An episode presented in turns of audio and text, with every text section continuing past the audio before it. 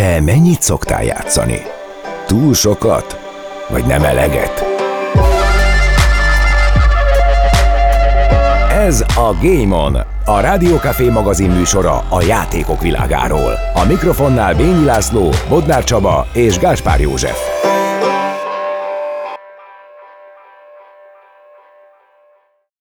Sziasztok, Bodnár Csaba vagyok, ez pedig itt a Game On, a Rádió Café 98 gaminggel és esporttal foglalkozó magazinműsora. A mai műsort Gáspár József kollégámmal vezetjük. Sziasztok, köszöntöm a kedves hallgatókat. A témánk pedig, hát Joci személyéből ki lehetett találni, hogy e-sport lesz, hiszen ő itt ö, csapaton belül nálunk az e-sport szakértő, és ö, egy nagyon izgalmas interjú alany van itt velünk a stúdióban. Lengyel Balást, a Bignek a digitális igazgatóját fogom itt köszönteni, akivel az e-sport szervezetekről, illetve hát magának az e-sportnak a, a hátteréről fogunk beszélgetni, úgyhogy, ö, úgyhogy szerintem kezdjük itt. Szia Balázs! Üdvözlök mindenkit, sziasztok! Big, ugye, aki benne van az e-sportban, valószínű ismeri a Berlin International Gaming nevét, bár egyébként megmondom őszintén, én csak Bigként ismertem eddig, és most, hogy jöttél, és ugye utána olvastam itt a háttérnek, így, így derült ki, hogy ez, ez jelent is valamit, bár azért igen, logikus igen. volt. És azt is tudtam ugye, hogy német szervezet, úgyhogy ehhez abszolút összecseng a név, hogy Berlin International Gaming. Nagyon röviden az egyik legnagyobb e-sport, legalábbis az egyik legnagyobb európai e-sport szervezetről uh-huh. van szó, ugye Counter-Strike Go-ban, ami hát a versenyjátékoknak az egyik csúcsa, sokáig voltatok a világranglista első helyén a Cségó csapatotok, illetve több, több csapatotok is van jelenleg, és mindegyikben elég sikeresek vagytok.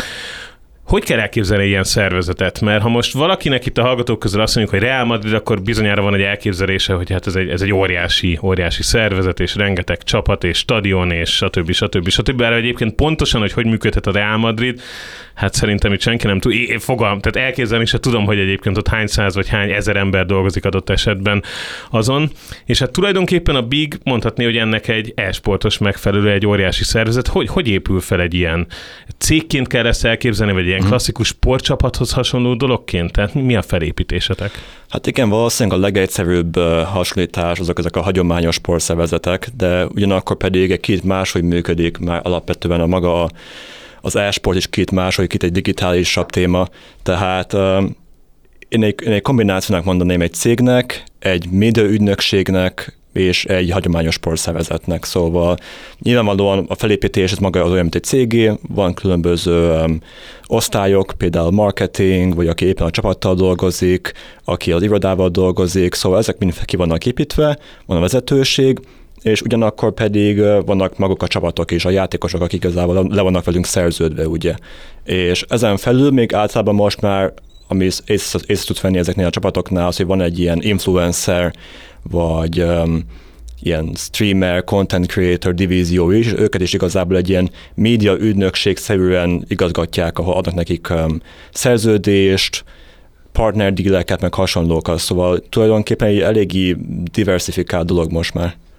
És mekkora szervezetről beszélünk mondjuk itt a ti esetetekben? Tehát itt egy abszolút kis cég, tíz alatti létszám vagy játékosokkal együtt azért ezt egy középszintű vállalatnak is lehet nevezni. Tehát most nem azt kérdezem, hogy konkrétan hányan vagytok, de úgy, úgy nagyságrendleg. Én is egy, egy középszintűnek mondanám igazából, főleg az elmúlt két-három évben azért jelentősen bővültünk ilyen szempontból de még így is szerintem egy nagyon, nem tudom mi a, mondjuk a magyar megfelelő, egy nagyon lean csapatról van szó, szóval kevés embert alkalmazunk olyan szempontból, hogy például egy hasonló cégnél valószínűleg kétszer ennyien lennének erre a feladatkörökre, vagy um, alapvetően, hogy ezt mind um, elintézzék, csak mi próbálunk úgy válogatni embereket, akik nagyon értenek a munkájukhoz, és van mögöttük több év tapasztalat, és ebből azt meg tudjuk engedni, hogy például olyan csapatunk legyen ilyen szempontból, akik um, jelentősen gyorsabban és pontosabban tudnak dolgozni az, hogy mondjuk egy startuppal vonok egy párhuzamot, az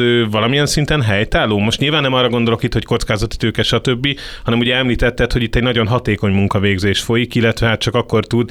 Ugye azért ne feledjük el ezt, talán még nem mondtuk el, 2017-ben alapították, alapítottátok ezt a szervezetet, tehát hogy már 2023-at írunk, de ez akkor is egy friss dolog, tehát azért egy hat éves cég az, az, az nem, nem egy több évtizedes múltra. Tehát, hogy van egy ilyen startupos működés is, hogy nagyon hatékonyan, nagyon jó szakemberekkel, új dolgokat is kipróbálva, és még mindig alakítva a dolgokat? Tehát ez egy jó párhuzam? Hogy talán igen, azért, azért még mindig az ilyen startup fázisba tenném ezt a céget, mivel nyilván, ahogy mondta te is, múlt évben ünnepeltük az ötödik évfordulónkat alapítás óta, és még mindenképp nem egy akkora szintű szervezetről van szó, mint például Liquid, vagy akár egy Cloud9, szóval még van hova fejlődni több szempontból, viszont most már szerintem van az, hogy kezdünk ebből olyan szinten kijönni, hogy most már egy teljesen önellátó cégről van szó, aki nem mondjuk ilyen venture capital pénzenél, hanem megáll a saját lábán, és igazából ez talán a legfontosabb különbség sok ilyen cégnél, hogy elérjék azt a, azt a pozíciót, ahol nincs az, hogy most mindenféle igazából ilyen külső segítségből kell elboldogulni, hanem meg tudsz állni a saját lábadon, és a saját tőkéből építeni ezt a céget. Te hogyan kerültél ebbe az egészbe? Ez, ez, ez, ez, ez szerint, nekem ez egy nagyon izgalmas kérdés, hogy hát itt ugye egy német szervezetről beszélünk, uh-huh. most itt ülünk Budapesten a stúdióban, és mégis te vagy a digitális igazgató. Hogy kerültél? Illetve, hát egy kicsit bővebben, mert belefér az időnkbe ilyen kicsi portré jellege, hogy kerültél a gaming, az e-sport közelébe? Igazából itt a sztori az nagyon hasonló sok másod igazából, felnőtt és sokat játszottál. Aztán egy idő után van az, hogy vagy ebből csinálsz valami értelmeset, hogy keresel is belőle, vagy elbudogolsz valami teljesen más téren. Úgyhogy alapból hogy az e-sports még szerintem a League of Legends-nél találkoztam, először ott láttam egy ilyen uh, LCS adás, és akkor így teljesen új volt az nekem, hogy mert addig is tudtam igazából, vannak uh, ilyen kupák, meg versenyek, viszont az nem volt nekem ennyire tiszta, hogy ez már ennyire kifejlett dolog, hogy már van neve is, vannak ekkora ilyen közvetítések, meg ilyenek, és akkor igazából nekem eléggé megtetszett ez az egész, és amikor komolyabban elkezdtem vele foglalkozni, az a Counter-Strike volt, ugye, oda meg úgy kerültem oda, hogy alapvetően régen, meg most igazából a, a sportfogadás az nagyon jelen volt az e-sportsban, és főleg a Counter-Strike-ban, mert ugye ott ki, ki volt játszva az egész rendszer azzal, hogy vannak ilyen um, Valve által kiadott skinek, amiknek van pénzügyi értéke, és az emberek azokkal fogadtak, ugye nem, nem regisztráltak fel mondjuk egy, egy sportirodához, hanem felmentek ezekre az oldalakra, és ezekkel a skinekkel fogadtak. És ennek volt egy egész nagy kultúrája a Counter-Strike-ban régen, és sok, volt, volt sok ilyen, akik leültek, és igazából egy ilyen kis tábort kerítettek, ez talán még most is a sportfogadásban jelenlévő dolog, hogy van valaki, aki leül, és mondja a többieknek, hogy figyeljetek, az én tipémet követ, kövessétek, nektek leírom, mire kell fogadni, és akkor beválik, nem válik be, de valószínűleg be fog válni, mert én értek hozzá. Úgyhogy én is ebbe belekeveredtem, és én is elkezdtem hogy idő után írni az ilyeneket így a közeli ismerőseimnek, meg körömnek.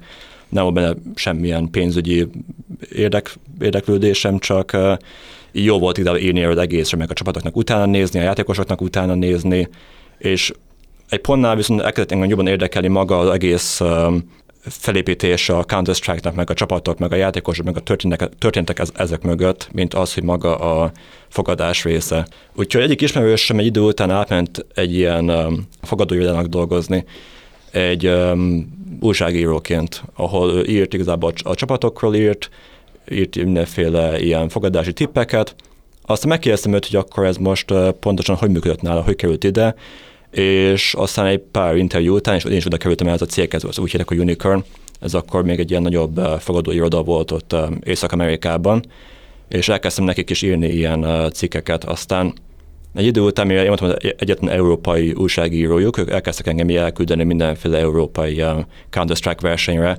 hogy ugye mivel um, legtöbb Counter-Strike esemény akkor itt történt Európában, és neki nem volt semmilyen lábuk még itt, engem küldtek ide-oda interjúkat szerezni, meg ilyenek, amelyet tudták egy kicsit így a blogukat így um, növelni.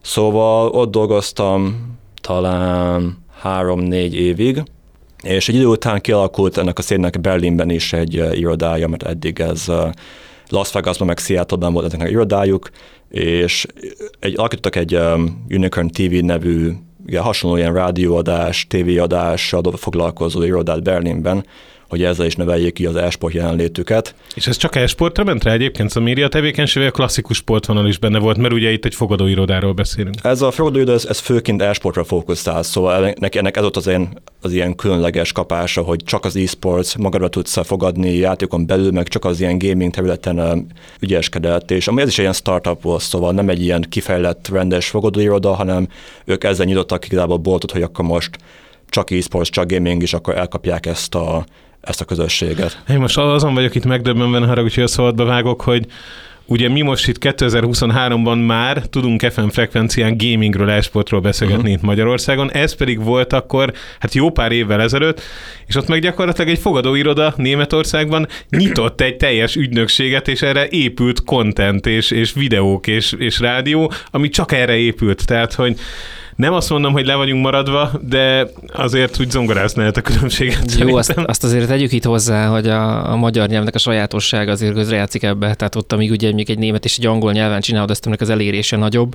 Azért ez egy jelentős különbség, hogy mi ugye, hogyha magyar nyelven állítunk elő egy tartalmat, az javarészt a magyar nyelvű közösségnek szól, ami lényegesen kevesebb. Szóval itt, itt van már egy ilyen lényeges különbség, de egyébként igen, megkökkentő, hogy nem mondom, hogy nagyon mögötte vagyunk, de azért, azért még, még szépen szedegetjük össze ezeket a kis morzsákat. És hát így azért én amikor először találkoztam veled, akkor te kommentátor voltál, szóval gondolom, uh-huh. akkor az már ebből az érából érkezik, hogy te versenyeken szakkommentátorként, vagy akár még lead kommentként is gyakorlatilag nagyobb eseményeken, az legnagyobb eseményeken vettél részt, akkor ez, ez a karrierút még? Ez egy olyan karrierút, ami engem, engem mindig, mindig is érdekelt igazából, mert amióta megláttam ezeket az LCS broadcasteket, látom, hogy van ugye ez az elemzői asztal, vannak a kommentátorok, mindez, nekem ez marha érdekes volt, és akkor volt benne olyan, hogy ezt én csinálni szeretném, ez nekem elképesztően menő dolognak tűnik. De ez államilag csak egy pár év múlva valósult meg, amikor már megvoltál az az ilyen szintű kameratapasztalatom, meg ezek, hogy ezt így, meg tudásom, igazából szakmai tudásom, hogy ezt élményesíteni tudjam.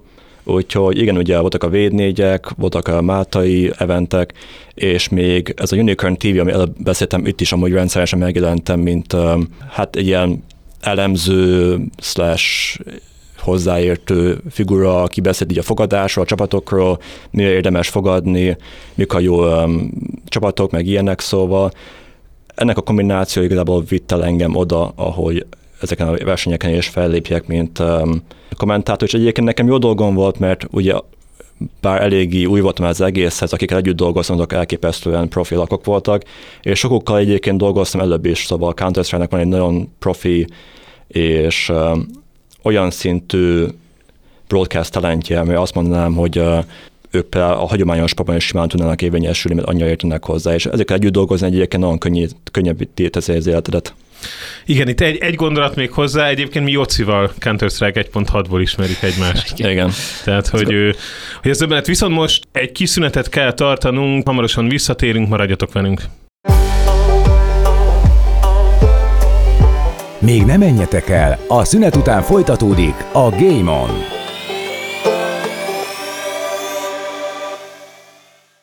Sziasztok, visszatértünk a blogból. Ez a Game On, a Rádió Café 98 e-sporttal és gaminggel foglalkozó műsora. Vendégünk Lengyel Balázs, a Big média igazgatója, fogalmazunk itt magyarul? Digitális igazgató, de igazából hasonló jelentése van szóval. És műsorvezető társam Csabi, aki most már rengeteg kérdéssel Igen, és annyi lenne, de ha hagyom, hogy beszéltek ti is egy kicsit. Mert hogy a, alapvetően a Big Lán, ahogy most már bemutattuk, hogy szervezet, mert ez régen még lám volt, most már ugye esport szervezetként definiáljuk, hiszen annyi dologgal foglalkozik. Egy Németországban is kiemelkedő szervezet, ahol azért tényleg nagyon aktív ez az esport közösség. A, a kis hazánkban talán ez fel se fogható, hogy mekkora rajongó tábor veszi őket körül. És itt lenne lenne a kérdésem, hogy alapvetően neked ebben a titulusban mik az alapvető feladatait, hogy kell elképzelni egy napodat?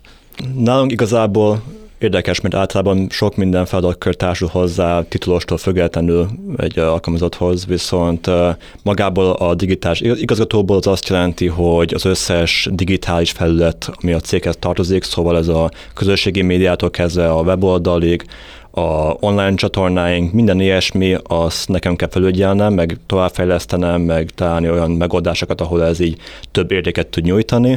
Ennek a legnagyobb része ez maga a közösségi média, mert az egyik legfontosabb része egy ilyen cégnek, a, vagy szervezetnek az ilyen marketing jelenlétének az, hogy a, a Twitter, az Instagram, a TikTok, ezek a médiák, ezzel, ezzel kommunikálsz ugye a rajongóiddal, itt van a, a, a kontaktus, és ez a szép az e-sportban egyébként a hagyományos sporttal ellentétben szerintem, hogy sokkal direktebb ez a kapcsolat, ez a, a rajongó és a szervezet között. Szóval ha például ránézem mondjuk egy ilyen Twitter feedre, azt látod hogy igazából, hogy napi szinten válaszolnak a rajongóknak, beszélnek velük, szóval megvan az a féle kapcsolat, amit mások nem nagyon teszik meglátni, és emiatt nagyon fontos, hogy ezek a felületek igazából jól menjenek, legyen ott egy, egy, egy nagyon jó jelenléted, beszélj a rajongóiddal, tegyél ki olyanféle tartalmat, amit a rajongói szeretnek, amit követni szeretnének, mert igazából ott az, ahol építed a, a, ugye a rajongói táborodat, az, az aminek a, a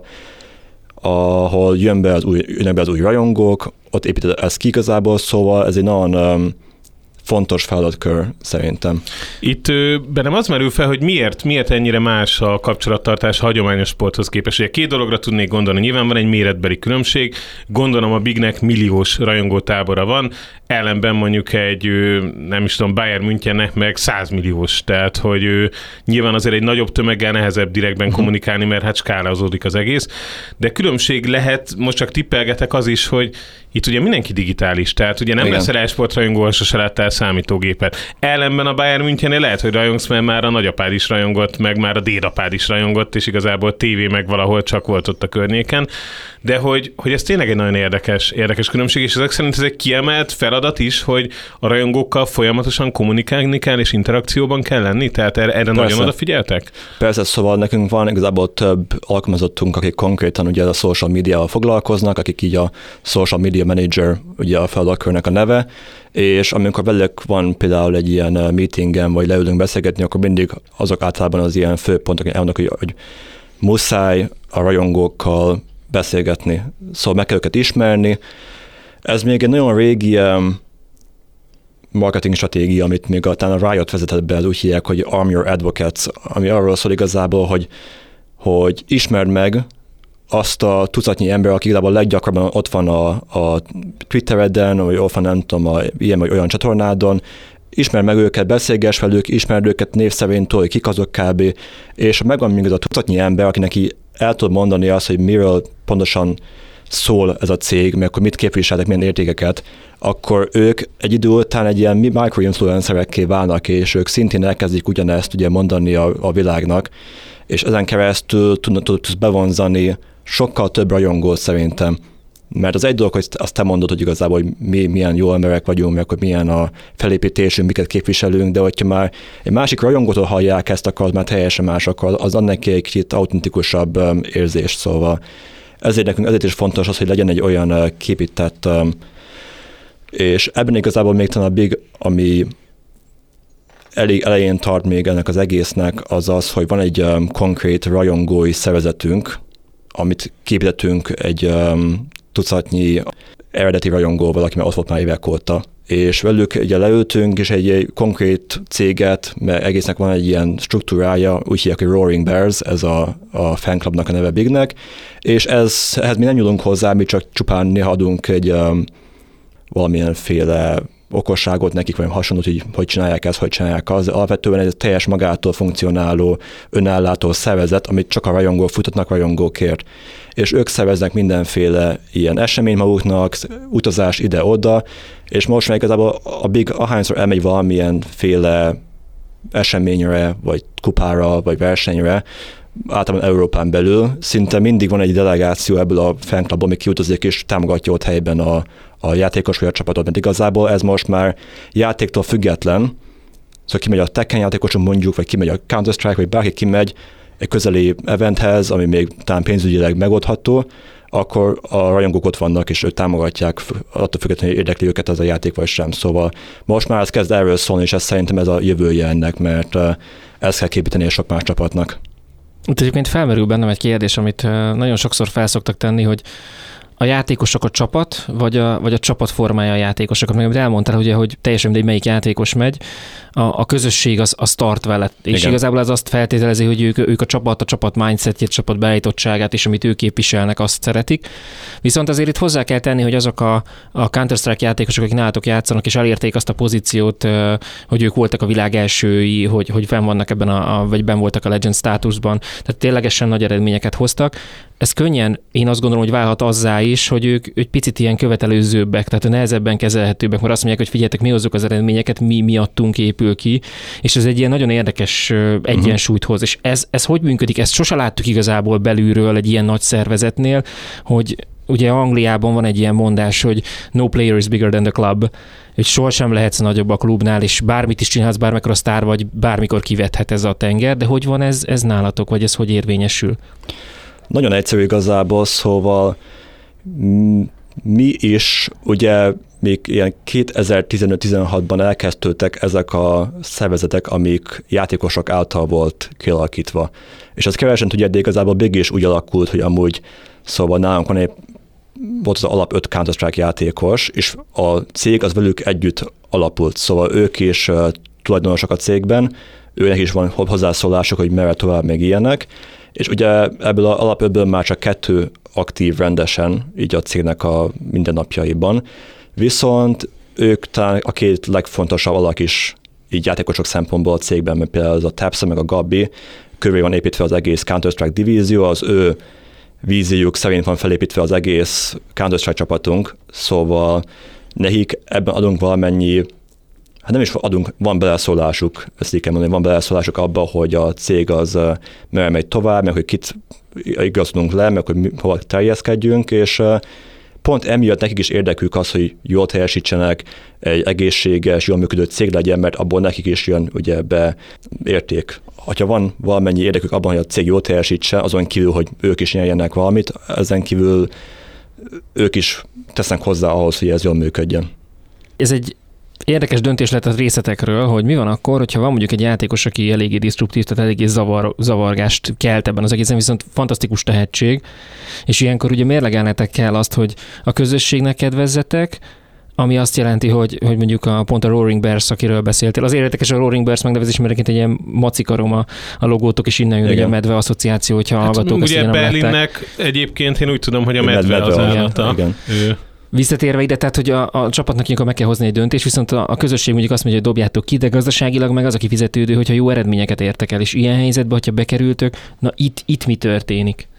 Hát szerencsére ez csak kevésszer történt meg velünk így a, az évek során, mert általában próbálunk nagyon jó munkát végezni a scouting részével a dolognak, hogy csak olyan embereket igazolunk le, akik tényleg képviselik a cégnek a, az értékeit, meg azt, amit mi próbálunk átadni a rajongóinknak, és akkor is, ha egy olyan személy érkezik, aki két problematikusabb, vagy azért van hova fejlődnie karakterileg, abban is segítünk neki, hogy egy olyan közösségbe érkezik, ahol tudod, adunk második, harmadik esélyt, és segítünk neki, hogy hogyan épüljön nem csak mint játékos, hanem mint személyiség is. Úgyhogy szerintem ilyen szempontból nagyon pozitív fejlődéseink voltak több játékosnál, nyilván nem fogok mondani neveket, de ilyen szempontból ezeket a problémákat mindig meg tudok oldani belül, hogy ne legyen surlódás, legyen egy ilyen pozitív fejlődés a játékosnak, és ne az legyen, hogy figyelj, őszintén nem vagy anya jó, úgyhogy most itt téged elbocsátunk meg ilyenek, hanem általában ezért tenni szoktunk, hogy ne az legyen, hogy akkor ez most így nem működik, hanem mint, mint bármilyen kapcsolatnál ugye azért dolgozni kell, hogy működjön, mert az egész, egész csapatépítés az arról szól, hogy nyilván lesznek konfliktusok, amik ki fognak idő után alakulni, lesznek nézeteltévések, de hogyha van egy jó menedzsment csapatod, meg egy jó edzői um, háttéret hozzá, akkor ezeket mind meg lehet oldani egy idő, csak időkérdése. És mennyire ő, nyúltak itt vissza a klasszikus sportos eszközökhöz? Itt gondolok arra, hogy ugye a csapatsportoknak most már több évtizedes, több évszázados kultúrája van. Ő, uh-huh. Pár héttel ezelőtt beszélgettem egyébként egy, egy európai szintű kosárlabda mesteredzővel, és olyan érdekes dolgokat mondott. Például azt is, hogy egy egy olyan top csapatnál, ahol ugye különféle nemzetiségű játékosok vannak, nekik arra is oda kell figyelniük, hogy egy nemzetből lehetőleg kettőnél több ne legyen, mert ha két Igen. játékos van, azok erősítik egymást, ha már három, akkor szakszervezetet alakítanak, és követelőzni fognak, hogy akkor az ötből ők hárman mindenképp legyenek a kezdőbe, stb. stb. stb. Tehát a lényeg a lényeg, hogy itt szerintem azért van egy know-how, tehát hogy itt Persze. nem kell feltalálni a spanyol viaszt, mert a futballból, a kosárlabdából és a többi csapatsportból lehet meríteni. A kérdés, hogy merítetek-e? Tehát van-e olyan szakértőtök, van-e olyan kollégátok, aki a klasszik klasszikus sportos világból jött, a csapatsportok világából, és ezt a tudást ti használjátok-e abban, hogy mondjuk csapatot szervezetek, hogy hogyan scoutoltok, stb. stb. stb. Dolgoztunk igazából szakemberekkel hagyományos sportból is, szóval gyakran előfordult, általában ilyen csapatpszichológus, ilyenféle feladatkörökkel ellátott emberekkel dolgoztunk együtt.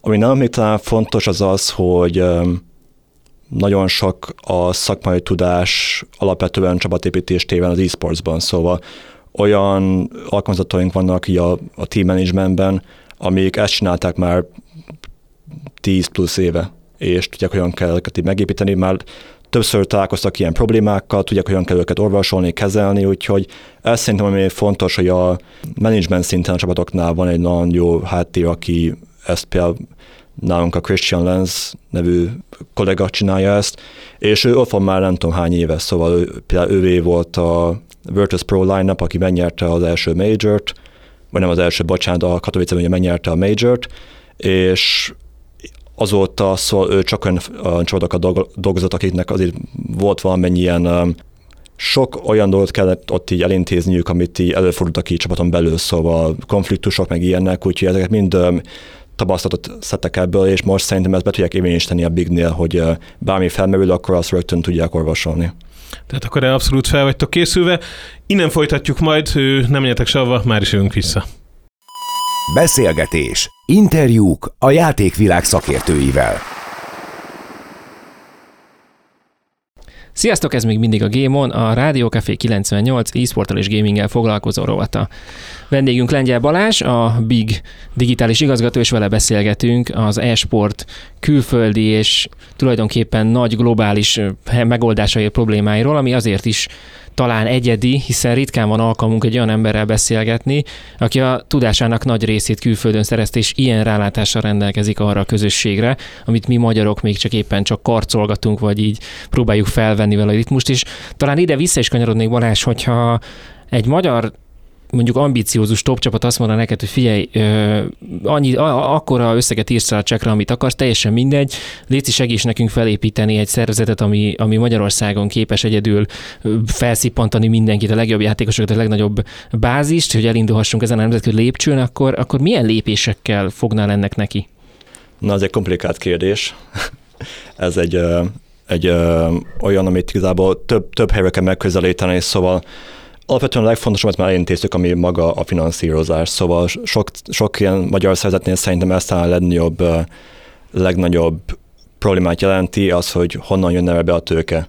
Mert alapvetően szerintem ugye kialakítasz egy mai szervezetet, tök jó, de általában a pénz nagy része az ilyen szervezeteknél a partnerekben, a szponzorokban jön be.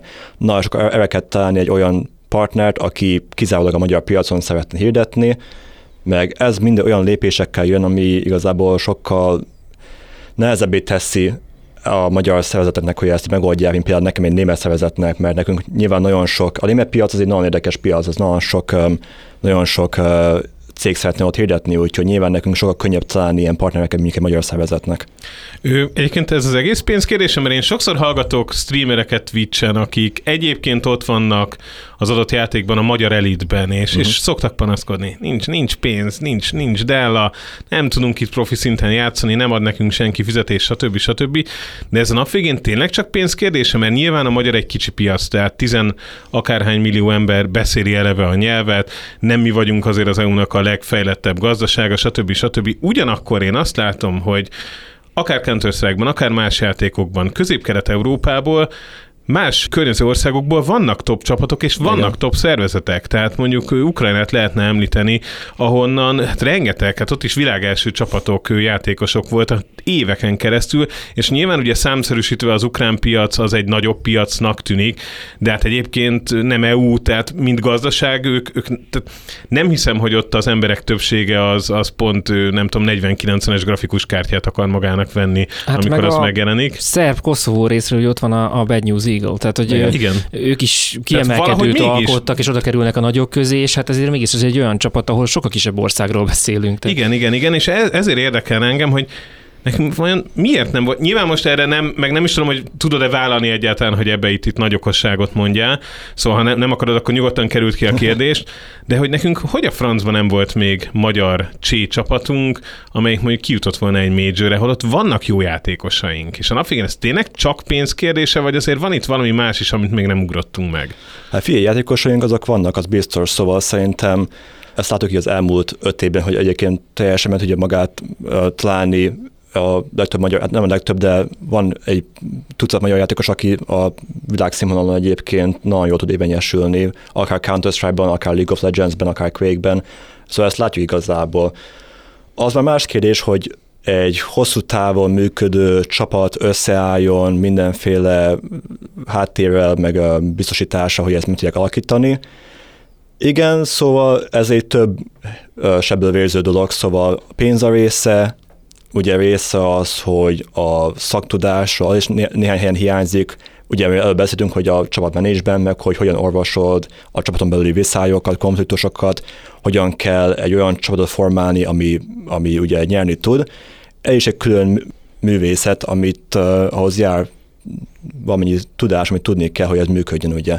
Szóval ez is hiányzik, a mentalitás is, ahogy mondtad, nap végén ott van a Bad News Eagles is, aki igazából hát nagyon semmiből összekaparták magukat, és akkor most így elboldogolnak, viszont talán övéké is egy, egy speciális történet, mert ugye, hogy, mert ugye ők elmentek a majorokra, és a majorok, ott vannak ezek a matricák, amiből kapsz pénzt, hogyha megveszik a, a rajongók, tehát ott valamennyi finanszírozást biztosítottak maguknak, de én szerintem, hogy az nem lett volna meg ez a két major, akkor valószínűleg nem látnánk őket együtt, mint egy ötös most a mostani állapotokban. Úgyhogy, de igen, ugye a mentalitás is egy része, mennyire szeretnél, mennyire akarsz nyerni, mennyire vagy boldog azzal, ami van, és mennyire akarsz többet. Ez, ez már játékosoknak a dolga, de maga a szakmai részről szerintem ugye a finanszírozás, a szaktudás, ezeknek a kombinációja az, mit talán így nem engedi azt, hogy teljesen képüljön itt még egy olyan ötös, vagy egy olyan csapat, ami tényleg így világszínvonalon tudna érvényesülni. És ha már egyébként világszínvonalról beszélünk, akkor azt mindenképpen érdemes meg, megemlíteni, hogy a 2020-ban top egy csapat volt a Big, tehát ők a hát nemzetközi rangsornak tulajdonképpen ez a HLTV rangsor az, amit vesznek mindenki, ez olyan, mint a nem tudom, teniszezőknél is van egy lista, amire mindenki hajaz, vagy mondjuk egy ilyen force lista, körülbelül, amit mindenki néz. Ez a HLTV-nek az oldalán található Counter-Strike lista, illetve ranking, amit figyelnek ebben a, az érában, ebben a közösségben, és e-, ezt ti vezettétek 2020-ban.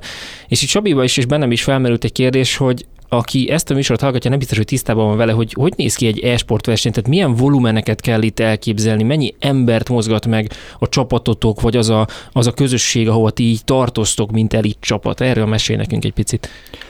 Hát nézd, talán egyébként a legjobb példa az a Kölni verseny, ami szokott lenni minden július-augusztusban, igazából az nekünk a legfontosabb verseny minden szempontból, az ESL, most már IEM kolon, ugye, és azért fontos, mert alapvetően volt egyik legfontosabb hát nem is nyereség volt, ugye mert második helyen végeztünk, viszont a, IS, a IM az egyik legnagyobb Counter-Strike verseny a naptárban, szóval egy major egy szinten van akár jobban is fontosabb is talán, mint egy major néha, és német város, német rajongók, és amikor ott volt nekünk 2018-ban egy olyan hát eredményünk, ahol ugye bejutottunk a, a döntő, döntőbe, és te volt a aréna 14 ezer rajongóval, és tényleg a, mindenki a Biget támogatta, mint hazai csapat, és ez egy meghatározó élmény volt nekünk, és emiatt vált ez a egy verseny minden évben valami különleges, és azóta ezt sajnos nem tudtuk megismételni, ezt a döntőbe jutást, viszont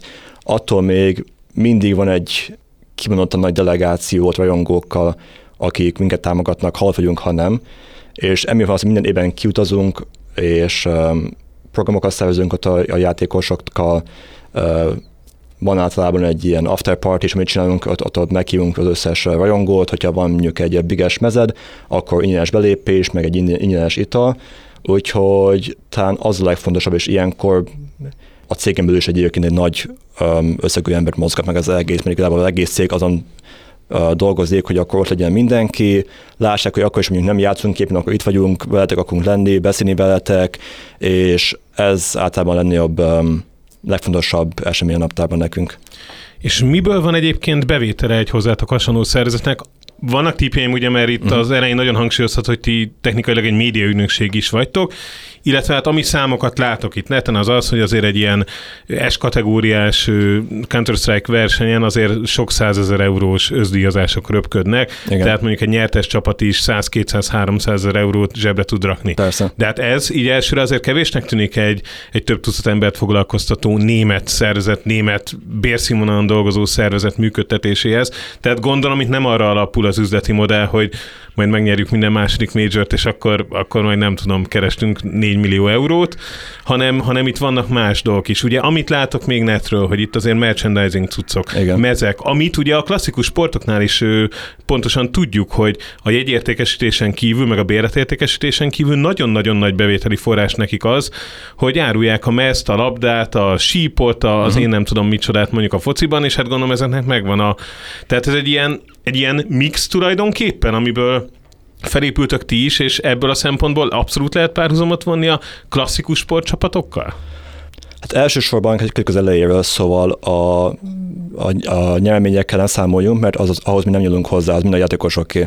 Mert az ők nyerték meg, azért ő harcoltak, nekünk az semmi közünk nincs ahhoz, ahhoz azon kívül, hogy minket képviseltek ott. Nekünk ott, a, nekünk ott az volt a mi értékünk, hogy ők kintek a mezben, minket képviseltek, a, ezeken ott vannak a partnerek, úgyhogy nekünk ott van az érték csinálva, nem a, a, a fődíjban vagy a nyereményben. Általában, és ez a nagy probléma, nagy probléma ugye most a e-sportsban az, hogy hogyan tudjuk finanszírozni az operációinkat, mert hagyományos sport ellentétben itt nem úgy itt nincsen egy season pass, vagy bármi ilyesmi, hogy fizetsz X összeget, és akkor te tudod nézni a, a játékokat, meg ilyenek, itt ez nincs. Szóval itt az összes közvetítés az ingyen van.